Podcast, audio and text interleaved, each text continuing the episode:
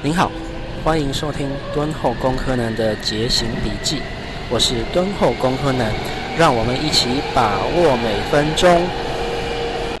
在这一集的节目里，我想要跟你分享我的人生故事，想要跟你分享我做 podcast 的原因，想要跟你分享这个 podcast 的编码系统。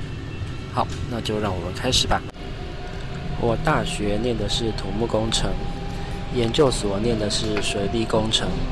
毕业当完兵之后，加入工程顾问公司，所以听到这里，你大概就能明白为什么我的绰号叫做“敦厚工科男”了。原本的盘算是在工程顾问公司认真工作的三五年，然后就升官加薪，从此过着幸福快乐的日子。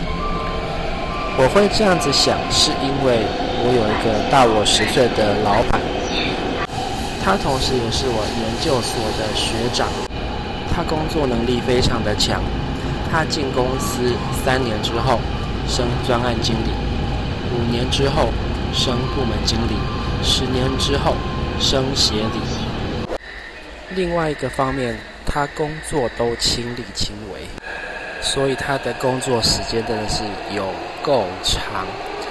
举例来说，他曾经好几个月。从早上九点半上班上到凌晨一点，回家洗个澡、睡个觉，隔天继续上班。在耳濡目染，或是说有样学样的情况之下，我的工作时间也变得很长。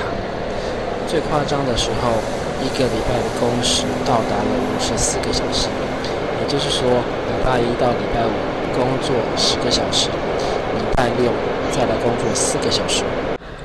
就这样，我们两个加班王培养出了革命情感。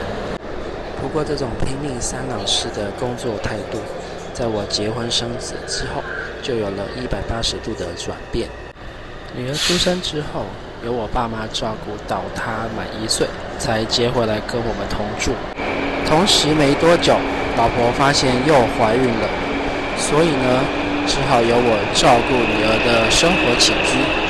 我从加班王变成了一个奶爸，这种以家庭为主的生活模式，基本上是跟所有的升迁机会说拜拜，因为没有人会想要把重责大任托付给我。再加上儿子出生之后，老婆半夜要起来喂奶，我也不可能把两个小孩都丢给他，然后自己一个人全心全意追求工作上的成长。那时候，我的老板不止一次对我的工作表现表达不满，他甚至对我说：“你这样只做基本工作，然后准时上下班，跟传统产业的作业员有什么两样？”听到他这样说，我心里想：我大概不用升官了，但是我还是需要这份工作，所以我也只能撑着，等待机会。二零二零年。在某一个因缘机会之下，我认识了一位大师。他认为我的能力被严重低估，而且自信心也被现实消磨殆尽。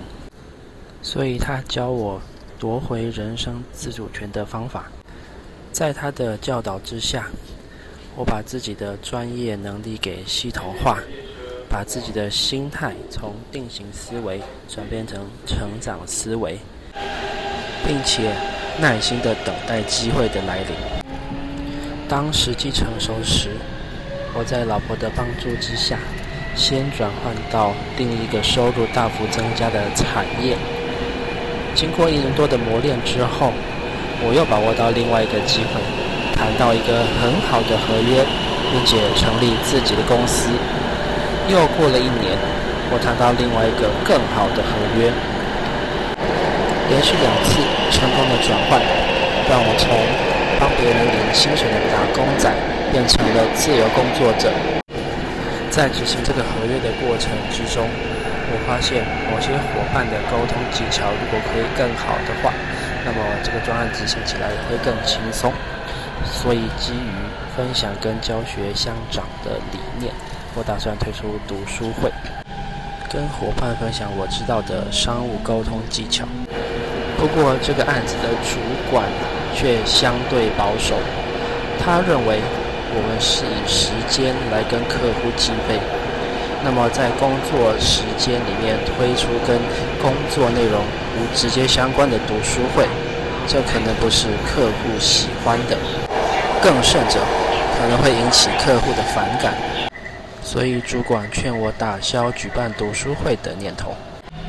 但是我想的是，既然我都已经准备好读书会的内容了，如果客户不喜欢我在上班时间举办读书会的话，那我就录成 podcast，把内容分享出去，并且每一集的时间都不长，这样有需要的伙伴就可以利用零碎的时间收听。这个也是这个 podcast 节目的缘起。而会想要录 podcast，是因为我现在的工作需要有很长的通勤时间，所以我就趁着搭捷运的时候，对着麦克风说话，既不会打扰到别人。我也可以有效运用通勤时间。顺道一提，在节目的安排上，我不只会分享我知道的商务沟通技巧，我会更有主题跟系统性的分享我学习到的知识。基本上，我会把卡片和笔记的编码系统应用在这个 podcast 节目，以这一集后面的编码零零 dash 零零 dash 零零 dash 零零为例。这是一个四个阶层的编号。第一个编号是主题，零零是总纲。下一个主题是零一，商务会谈。第二个编号是主题下的章节。那么在第一集一样是总纲。第三个编号是概念或方法的来源。最后一个编号是概念方法。所以本集的编码系统是第零个主题、第零章、第零个概念方法来源、第零个概念方法。用这个方法就可以建构出一个系统化的资料结构。虽然有点啰嗦，不过资料量一旦变多之后，这个系统就会渐渐发挥功用。